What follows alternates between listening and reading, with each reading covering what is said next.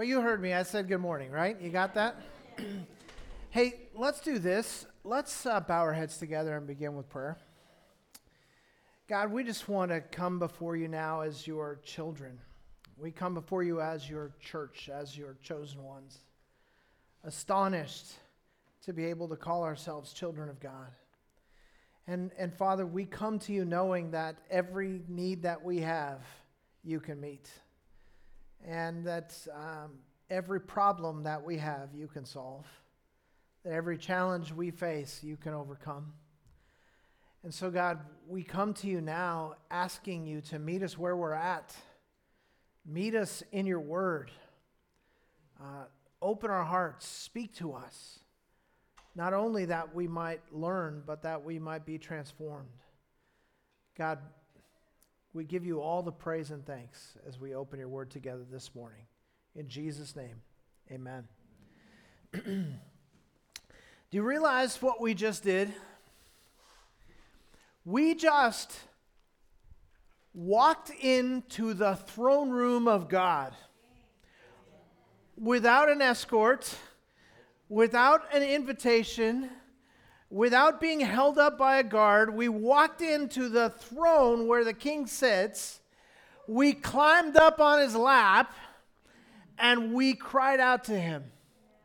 We, we have this privilege in Christ that because of what Jesus has done, the door is open to us to God.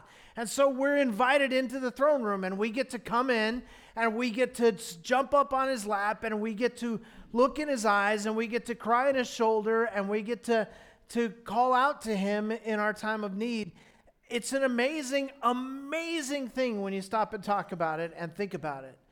The thing is, we don't usually stop and think about it. If you've been a Christian for any length of time, you're used to praying. You, you know, it's, uh, it's now I lay me down to sleep or bless his food to our bodies or whatever it is. Throughout the day, we, we shoot up prayers. Lord, seriously, if you could just move some of these cars out of the way, right? Uh, Lord, this headache is going to kill me. I don't know how I'm going to get through this day. Like, we call out to God all the time. How often do we stop and go, wait a second? I just like came running in to the throne room of God. And He's made it possible for us to do that. Prayer is an amazing, amazing thing. Prayer is also a very mysterious thing. There are so many questions I have about prayer. There are so many things I do not begin to understand about prayer. Uh, and because I'm a pastor, uh, you have those questions too, and you ask me. And I don't have the answers. That, you know, it's like, hey, if God is sovereign and God is going to do his will ultimately, why do we even ask? What difference does it make? To which I go, I don't know. Or, or you know, it says, if I ask, I'll receive. If I seek, I'll find. If I knock, the door will be open. But, you know, sometimes I have asked and not received. What is up with that? And, and, and how does this whole thing work in God's mind where does he really like change his direction because of what I've asked for? Listen, I do not know the answers to most of these questions. There are just mysteries about prayer that leave us baffled. There's a lot that I don't know about prayer. But there are a few things we do know about prayer. Like, I know that the effectual, fervent prayer of a righteous man can accomplish much. James 5:16. I know that God commands us to pray over and over and over again throughout the Bible. I mean just passage after passage. 1 Thessalonians 5:17, Matthew 6, 6, Ephesians 6:18, Philippians 4 6, 1 Timothy 2 8, over and over and over, all these verses I have memorized over the years about God commanding me to pray. So I know that even though I don't understand much about prayer, I know He wants me to do it. In fact, He wants me to do it so much that He commands me to do it. I know that. And I also know from experience that it, it's easy to lose heart when we pray. And it's easy to give up when we pray. Um, from before I was born, my mother was an alcoholic. She was drunk every single day of my life from conception through my entire childhood, all the way teenage years, the whole thing. There was never a day when she didn't pass out. It was an everyday thing in our house. It was just part of our lifestyle.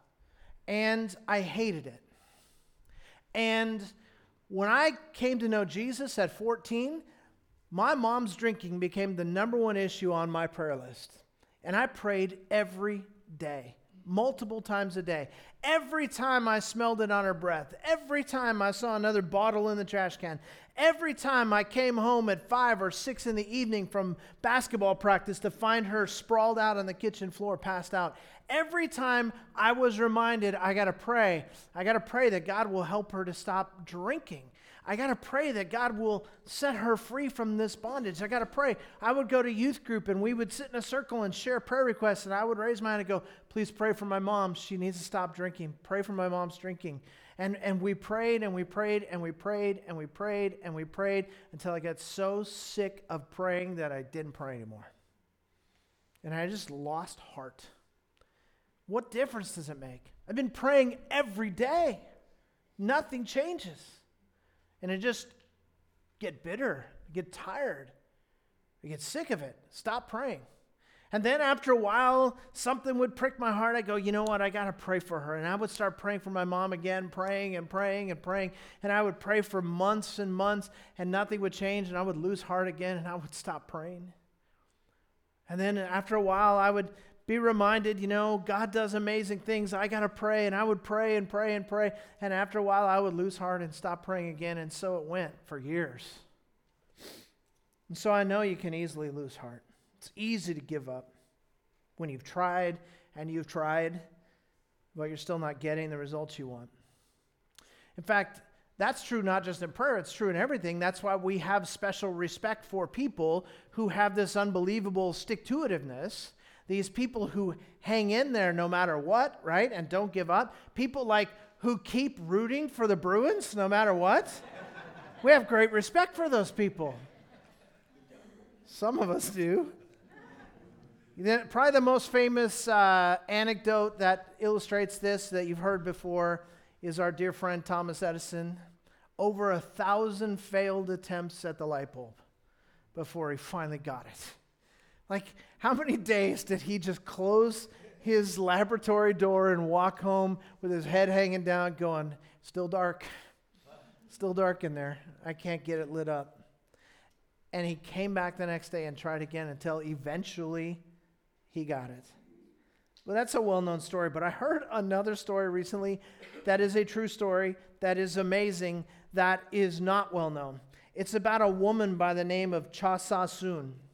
And Cha Sa Soon is a South Korean woman, um, and she is an, a grandmother. And uh, her children grew up and moved away, and her husband passed away.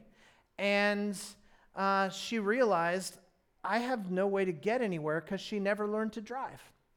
She always had her husband to drive her, she always had her son to drive her, and once they were gone, there was nobody to drive her. And so she said, You know what? I'm going to have to get a driver's license because she was a poor woman and she had a vegetable garden, and that's how she made a living. She grew enough vegetables to eat and enough to sell. And when she expanded her garden, she had more to sell, and she needed to go to another village with a load of vegetables. She said, I need a vehicle. I need to learn to drive. And so she wanted to take the driving test. There's just a problem. She was functionally illiterate. She had about two years of education. She really couldn't read. She could sound out some of the stuff and sort of learn to figure her way around things, but she really couldn't read. So when she got on the bus and went down to the government building and paid the five bucks to take the written exam, she failed it because she couldn't read it. And you know what she did? She went again the next day and she failed again. And she went the next day and failed again. After a week, she said, I got to get some help. So she paid a driving school. And what she would do is she would go in there, they would read her the questions and the answers, and she would memorize them. Only problem, they changed the order on the test. Every day, five bucks, bus ride, failed test. Bus ride, five bucks, failed test. Bus ride, five bucks, failed test. Every day for 950 days. She failed her driving test 949 times. And on the 950th time, she passed. You need 60% to pass. She got 60%. And she passed. By this time, she was a national news story in South Korea. And the Kia Motor Company heard about it and gave her a brand new Kia as a congratulations gift. the thing is, even after she passed, she still had to take the behind the wheel test. And there's two behind the wheel tests in Korea that you have to pass. And she took the first one, and guess what? She failed. and she failed the next day, and she failed the next day, and she failed the next day. And the fifth day, she passed. She took the second behind the wheel test, and she failed. And the next day, and the next day, and the next day. And on the fifth day, she passed. 960 attempts before she dro- drove home from the DMV. Isn't that awesome? That lady has got persistence. And, uh, you know, we respect that. There's just something about persistence that is admirable. There's something about successful people don't give up. They stick to it. We root for Rocky in the movies not because he's a good boxer, but because every time he gets knocked down, he gets up, right? So th- there's this thing about persistence that we admire. We know that having to work hard for something produces character. We know that choosing not to quit is a sign of strength. And most of us wish we could be stronger that way. Today, Jesus is going to tell us a story. We've been doing these parables now for the last couple of months, and Jesus is going to tell us a story about a woman who is very much like Mrs. Cha. She's poor, she's a widow, and she has a big need, and she's persistent. And her story is found in Luke chapter 18. So if you got a Bible, you're going to want to turn there. And while you're turning to Luke chapter 18, let me kind of give you some context. The context for Luke 18 is mostly found in Luke 17, where Jesus, it says in verse 22, gathers his closest disciples and is talking with them. So this is not a sermon. This is not when the crowds gathered. This is not the Pharisees coming to him and asking him a question. This is Jesus getting his guys and saying, Hey, there's some stuff I want you to understand. And he begins to explain to them. He says, The day is coming when um, the Son of Man won't be here anymore, and we will, you will long for his return. But he's not coming soon. In fact, nobody's going to know when he's coming, but here are some signs. The world will be like the days of Noah. It, will be like the days of Noah. He, he says this in, um, let's see, verse 26. Just as it happened in the days of Noah, so it will be also in the days of the Son of Man. They were eating, they were drinking, they were marrying and being given in marriage until the day that Noah entered the ark and the flood came and destroyed them all. In other words, nobody saw it coming. The world was a terrible place. Everyone did what was right in his own eyes, and it was all evil all the time. And God was going to destroy the inhabitants of the earth. It was that bad. But everybody was just going about their business. They were going to work, they were going out to play, they were getting married, they were starting school, they were doing their thing, and all of a sudden it started to rain and destroyed them all. And if you think that's harsh, he goes, You know what else it's like?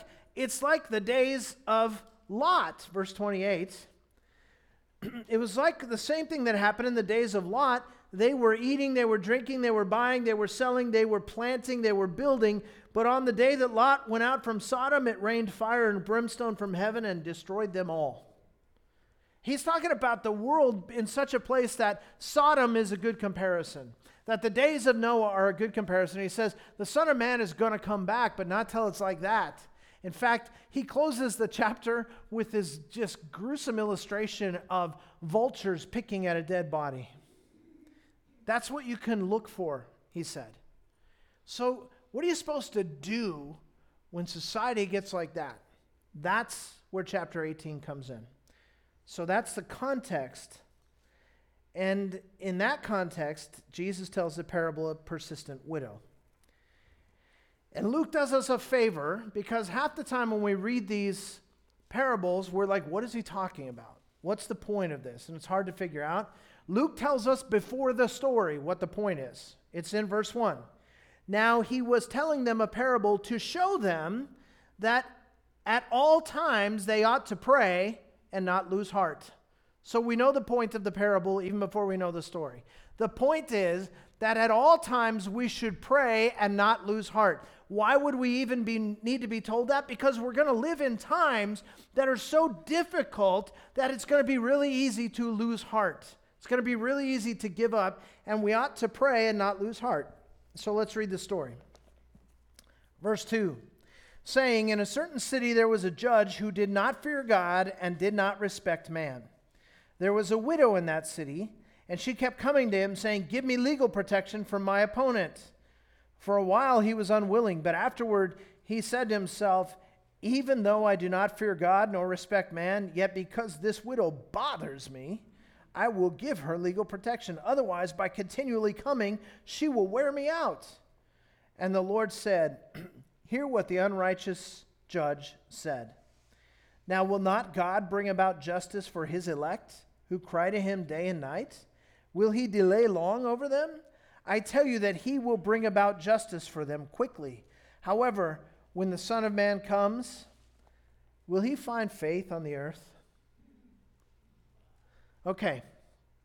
Every time we look at these stories, we have to put ourselves in the shoes of the original audience. What did they know that we don't know? What did they understand that we don't automatically understand? What was relevant to their culture that isn't relevant in our culture? So let me give you a couple of things. First, this would be a common occurrence in their society. See, in those days, the courts belonged completely to men. Women were not allowed in court. And so, if you were a woman and you had a grievance or some sort of a case or some sort of a lawsuit or you needed protection, you couldn't just go and petition the court.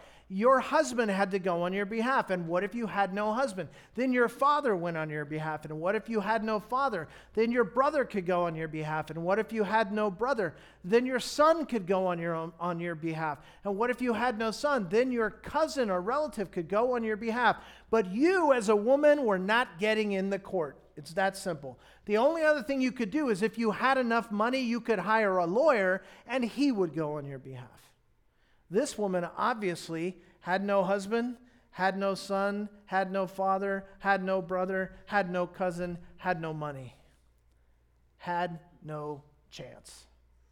She's a poor widow and she's being oppressed, and there's nothing that could be done about it. Now, this is a, a corrupt legal system in those days. And, and we understand that because the legal system in our own country is imperfect. We have corruption in our own legal system. And we know that. We know that the people who have the most money and can afford the most lawyers have the best chance in court, right? We, we know that there's a disproportionate number of minorities that get con- convicted compared to uh, white males who get convicted. We know this. We know that um, there are certain prejudices in the system, and we know that there are certain stereotypes in the system that take away the probability of justice. Okay? That's true. We all know that. And at the same time, though, don't think that because you know that, you know their situation.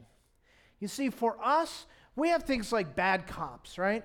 There are some bad cops who are doing the wrong thing on the street. But for every bad cop, there's a thousand great cops, right? We have some dishonest judges, but for every dishonest judge, there's a whole bunch of guys who go by the letter of the law. So it's not that there's not brokenness in our system, it's that it's the exception rather than the rule. We would like it to be more of an exception, right? But it's still the exception rather than the rule. In their world, it was the rule. This woman, she's poor, she's female, and therefore she is helpless. There's nothing she could do. And even if she could buy off a judge, she doesn't even have access to do that. In the first century, justice, especially for Jews, was really just unheard of. Because there was a court, there were several court systems, really. There was um, what's known as the Great Sanhedrin. In Jerusalem, there was a reigning court, something like our Supreme Court, only a whole lot bigger. There was 73 judges on the Great Sanhedrin. And all of these judges were priests. They were made up of the high priests, the previous high priests who were still living, and any of the other very high ranking priests, the Pharisees and the Sadducees, um, that ran the society in those days. And there were 73 of them. And the thing about the Great Sanhedrin was it, it ruled in Jerusalem. And um, I said there was 73. I lied. My note says 71. So, for those of you who are just about to write me a letter, go, you got that wrong. 71. And those 71 judges, every one of them an expert in the Old Testament law. Every one of them an expert in the writings of the rabbis throughout the generations. They had a reputation, though, for being unjust. They did what was best in their best interest, not what was in the interest of justice. Not what was in the interest of the people, not even what was in the interest of God. These are the same guys, by the way, who sent Jesus to the cross. Same guys. Um, so they're the, the great Sanhedrin. They rule in Jerusalem. In other big cities in Israel, there is something called the Lesser Sanhedrin. And the Lesser Sanhedrin is made up of 23 judges. And they're not as high ranking as these priests that are in Jerusalem, but they are very well respected, very high ranking, but they are also known to be corrupt. Everyone knows they're for sale. You can buy them. It's just a matter of money creates influence. And they're heavily influenced by the legalistic religious policies of the Pharisees. They're heavily influenced by the uh, political policies of the Sadducees. Um, and they're appointed by powerful people. And they do what the powerful people want them to do so they can keep their jobs. They're the ones whose job it was to punish you if you broke the smallest letter of the Jewish law. Remember when Jesus' guys were out picking uh, uh, grain as they were walking on the Sabbath? And they got in trouble for that. That's the sort of thing that you would get dragged before the Lesser Sanhedrin for and you would either be fined or jailed because of that. If you were seen carrying something on the Sabbath, you would be fined or jailed. You'd be dragged before the Sanhedrin. Um, if, you, if you didn't tithe appropriately, you would be jailed by the Sanhedrin. Uh, if you didn't uh, go through the ceremonially, ceremonial washing before you went into the worship place, you would be jailed by the Sanhedrin. They had power. you think it's bad that uh, you know other Christians look down their noses and judge you. Here, they threw you in jail if you didn't follow all the rules. And that's how it was. So there's these two Jewish courts, and then there's a Roman court. All of the every town, every village, every city had Roman magistrates. And the Roman magistrates were Gentiles. They didn't uh, care about the Jewish law. They held you accountable to Roman laws. Um, and they were not there to serve justice, they were there to advance the interests of Caesar. And even though they were Romans, they were paid out of the temple tax by the Jews. So they were making all this money paid by the taxation of the Jews, so they were thought of by Jews the same way tax collectors were thought of by Jews. They're hated. So if you're a Jew living in Jesus' day, justice through the courts was like an impossible dream. Just doesn't happen. And from Jesus' story, if we're wondering this fictional judge that Jesus is telling about, what, what court is he on? He, he's apparently one of the Roman magistrates. It says twice in there, he doesn't fear God and he doesn't fear men. So He is ignoring the commandments of God. He couldn't care less about God. He has no fear of God, and he has no respect for men. so he's probably one of these Roman magistrates. Um, at least the Sanhedrin feared God, but these guys didn't. Uh, this guy, these guys would have been the poster boy for breaking the great commandment. Love the Lord your God with all your heart, mind, soul, and strength. Love your neighbor as yourself. They were doing neither one of those. So that's the judge, okay? There's only one other character in this story, and that is a poor widow. And we're not told what her case was about. We don't know what her opponent was about. We don't know what happened or anything like that. But she's obviously the victim of some kind of injustice or oppression. And she's apparently all alone, as I described. She doesn't have a man to vouch for her, she doesn't have anyone to take care of her. She is literally the picture of helplessness in that society. There is no one who would be used more as an example of helplessness than a poor widow who has no man to help her in his life.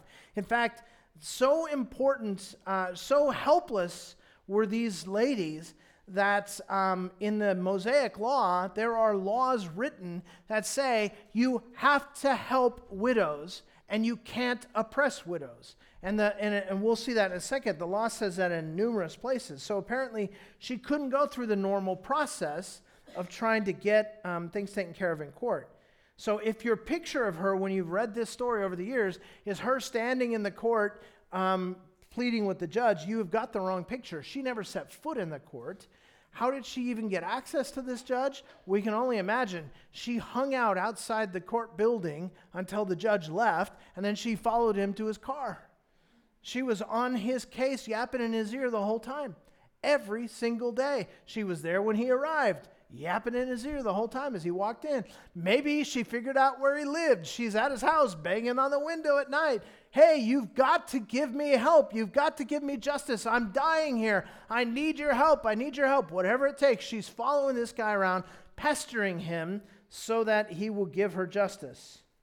Um, see, the original audience would have seen that they would have realized this is a picture of tremendous helplessness. She represents the poor, she represents the powerless, she represents the people who have nobody to help them out.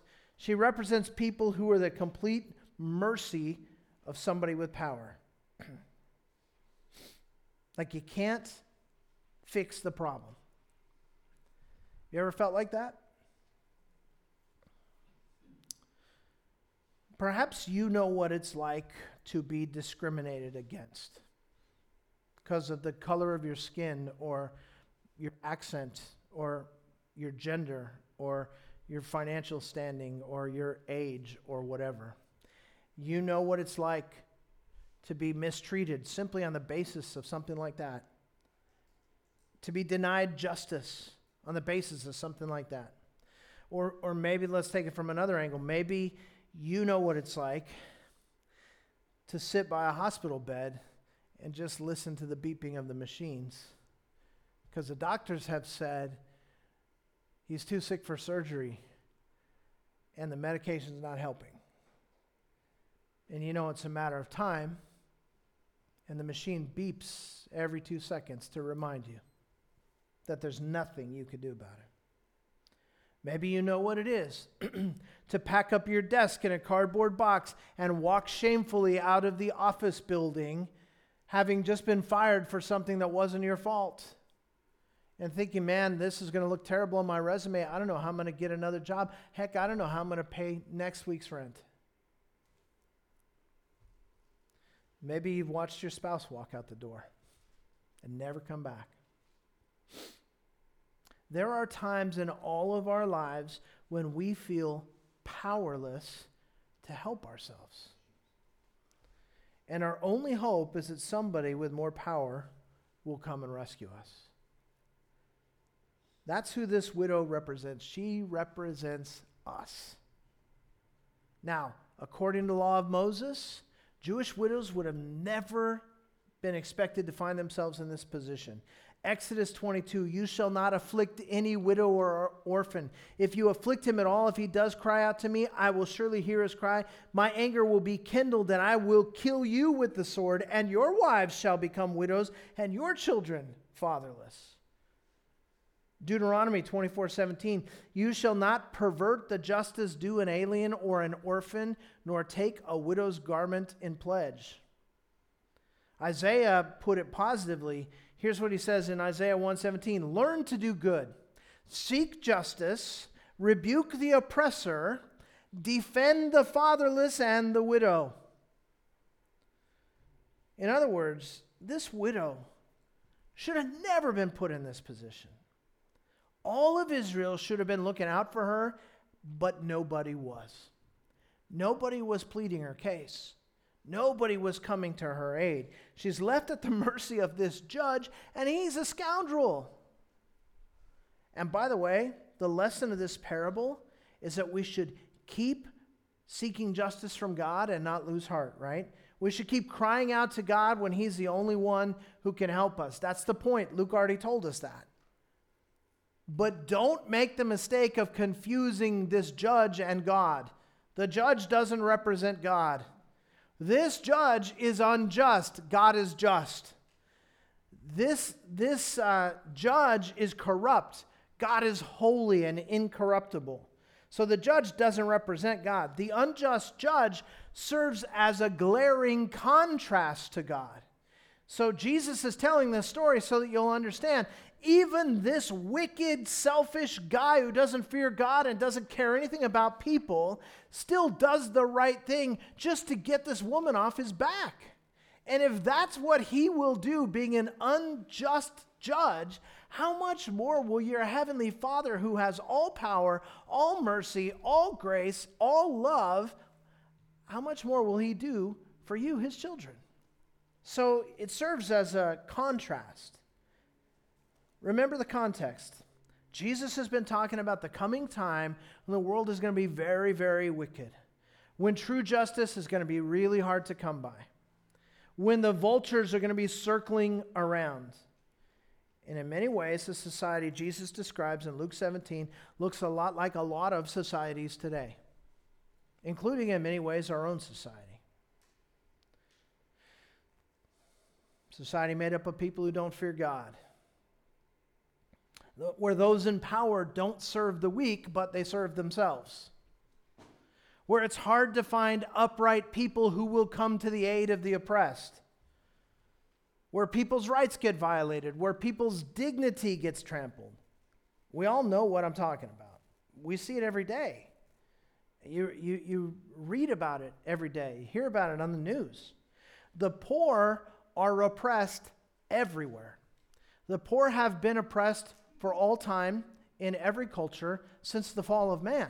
It has always been true that those who have power tend to use it to oppress those who don't have power. And it's not about the system of government, and it's not about race, and it's not about tribalism, and it's not about culture. It's not about any of those things because it crosses all of those barriers, and we see it happen everywhere. The, those who are strong tend to oppress those who are weak minorities are devalued and mistreated all around the world. Syria is a perfect example of that today.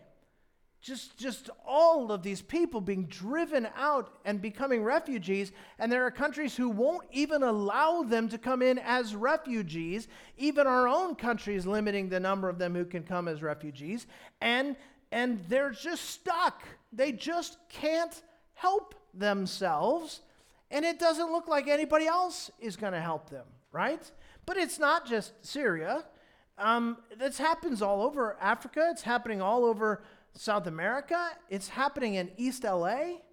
It's happening in Beverly Hills. This is what a fallen world does without Christ. So he's using an example that should be familiar to all of us. The weak are being oppressed by the strong.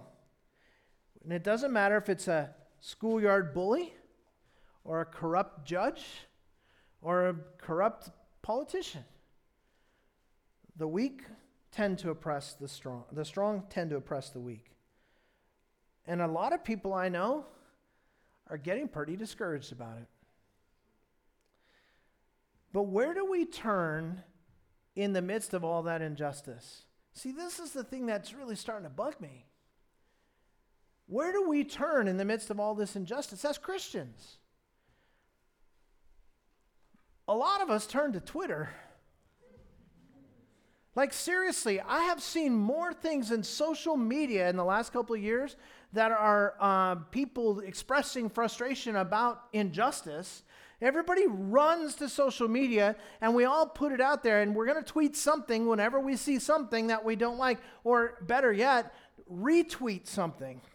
Because then we don't even have to really think about it. We could just give a thumbs up to somebody else's ridiculous rhetoric and we stick it out there, right? And it doesn't matter what your social media pre- um, preference is, it happens across all of them. Um, or think about this it's um, election time again, and, and everybody has an opinion. Do we, we need to throw out this party so we can get this party in? Because this party will fix everything. But then this party comes in and we go, oh my goodness, what were we thinking? We got to throw them out and bring this party in because this party could fix everything. If only we get that guy out of the office or get this woman into the office or get her out of the office or and if we just change things politically, we can fix all this. We cry out to our politicians to be the solution to these kinds of things. Or we start some kind of grassroots campaign and we're going to get a GoFundMe thing together. We're going to boycott uh, some organization or whatever. Now, listen, I am not against using social media to make important points. I am not against voting for politicians who have the agenda that you believe is most important. I am not against grassroots campaign. Here's what I'm saying though. When we run to all of those kind of things first, have we forgotten who our Father is? How is it that for so many of us, our first response is to get out there and say something in social media? Our first response is to call a friend and cry on her shoulder. Our first response is to try to get some politician elected. Have you ever thought that maybe our first response should be to fall on our face before a holy God and cry out to him and say, Daddy, help us? I'm afraid we might have forgotten who our Father is. When I was in fourth grade, I, I, th- this was true for fourth grade boys when I was in fourth grade. I think it's probably true today too. Like one of the greatest things for my life was professional wrestling. It was the best. And and um, at that time, this is a long time ago. At that time, the heavyweight champion professional wrestler in the pro wrestling ranks was a guy whose character name was the Great John L and he was this bald guy. Some of you will remember him. He was bald. He had a handlebar mustache, and he used to do uh, commercials for Bell potato chips, and you'd see him on there eating the potato chips. Anyway, if you're old like me, you remember that. Um, great John L. was the heavyweight champion of the world when I was in fourth grade, and his son was in my class. And so he used to come to our classroom all the time and hang out with all of us boys teach us wrestling moves and all this kind of stuff. I was convinced he was the greatest person in the world. Now, here's the thing he was massive, he had muscles on top of his muscles. He was scary. And he was a character on television who would growl and scream and go, Whoa, this guy's so scary. Here's the thing I tell you all of that to tell you this none of us ever picked on his son. Never once. Man, we, nobody bullied him. We picked him for our teams. We treated him great. None of us ever took a chance because we did not want to face his dad. Have we forgotten who our dad is? If you're a Christian, your daddy is the King of Kings. If you're a Christian, your daddy created the universe, and by his power, it is held together. Your dad has power over kings and presidents and princes and parliaments and anything else that starts with a P that has power. Your dad gives breath to the people who make the laws. He has power over armies and navies and nuclear weapons. He has power to give life. He makes prison walls fall down. Your dad. Your dad makes the chains of bondage break in all of our lives. Your dad.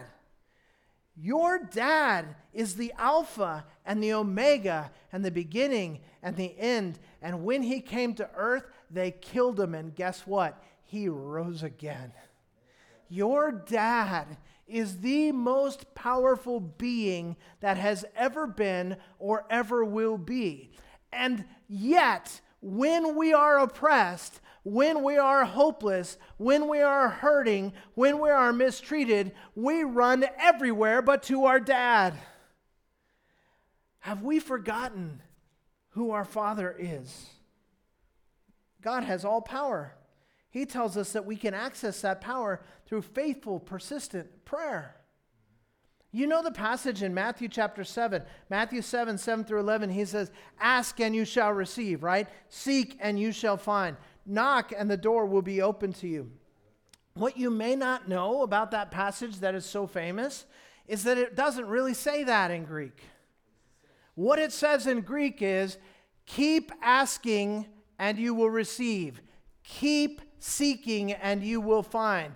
Keep knocking, and the door will be open. For everyone who keeps asking receives, and everyone who keeps seeking finds, and everyone who keeps knocking has the door open to him.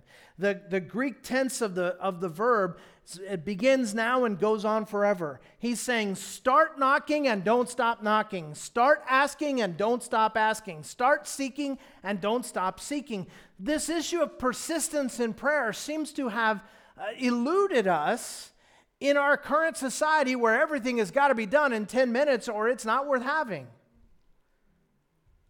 I don't know exactly why, but God doesn't always rescue right away. He doesn't always speak to me when I think I need to hear him. He doesn't always provide the first moment that I feel the need for his provision.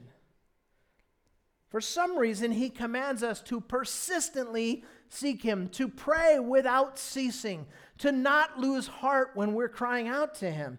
Luke says that Jesus told this story so that we would keep praying and not lose heart. And that Greek phrase, not lose heart, it means literally to not give up out of weariness. He's saying, I know that it's going to get wearisome. Don't give up. Keep going. And, and that phrase is used in Paul's uh, writings all the time. 2 Corinthians 4, we do not lose heart, same Greek phrase. Galatians 6 9, let us not grow weary while doing good, same phrase. Ephesians 3:13, do not lose heart at my tribulations, same phrase. First, uh, 2 Thessalonians 3:13, do not grow weary in doing good, same phrase. He's saying life sometimes gets hard. It sometimes makes you weary. It sometimes wears you out. And it's at those times we need to be reminded don't stop asking. Don't stop seeking. Don't stop knocking. Even in the last days, even when things are darker than they've ever been, even when the vultures are circling overhead, even when you don't see how you can go on, pray and do not lose heart. You know why? Context tells us Jesus is coming. Even when it's dark, Pray and do not lose heart. Jesus is coming. It might look like the days of Noah out there. Pray and do not lose heart. Jesus is coming. It might feel like you're living in Sodom, but keep praying and don't lose heart because Jesus is coming. If an unrighteous judge comes through for a persistent widow, how much more can you expect the God of the universe to come through for his own children? Keep praying and don't lose heart. Jesus is coming. I don't know what you're going through right now, but my guess is that in a room this size, there's some people going through some serious stuff, some hard ship. And it may seem dark, might seem hopeless. But God has not lost sight of you. Even though He doesn't always rescue when we want Him to even though he doesn't always ask you, uh, rescue how we want him to. He promises that in His perfect time, He will make all things new, He will set all things right. So maybe you need to develop a new habit. Instead of tweeting about what's bothering you, pray and do not lose heart.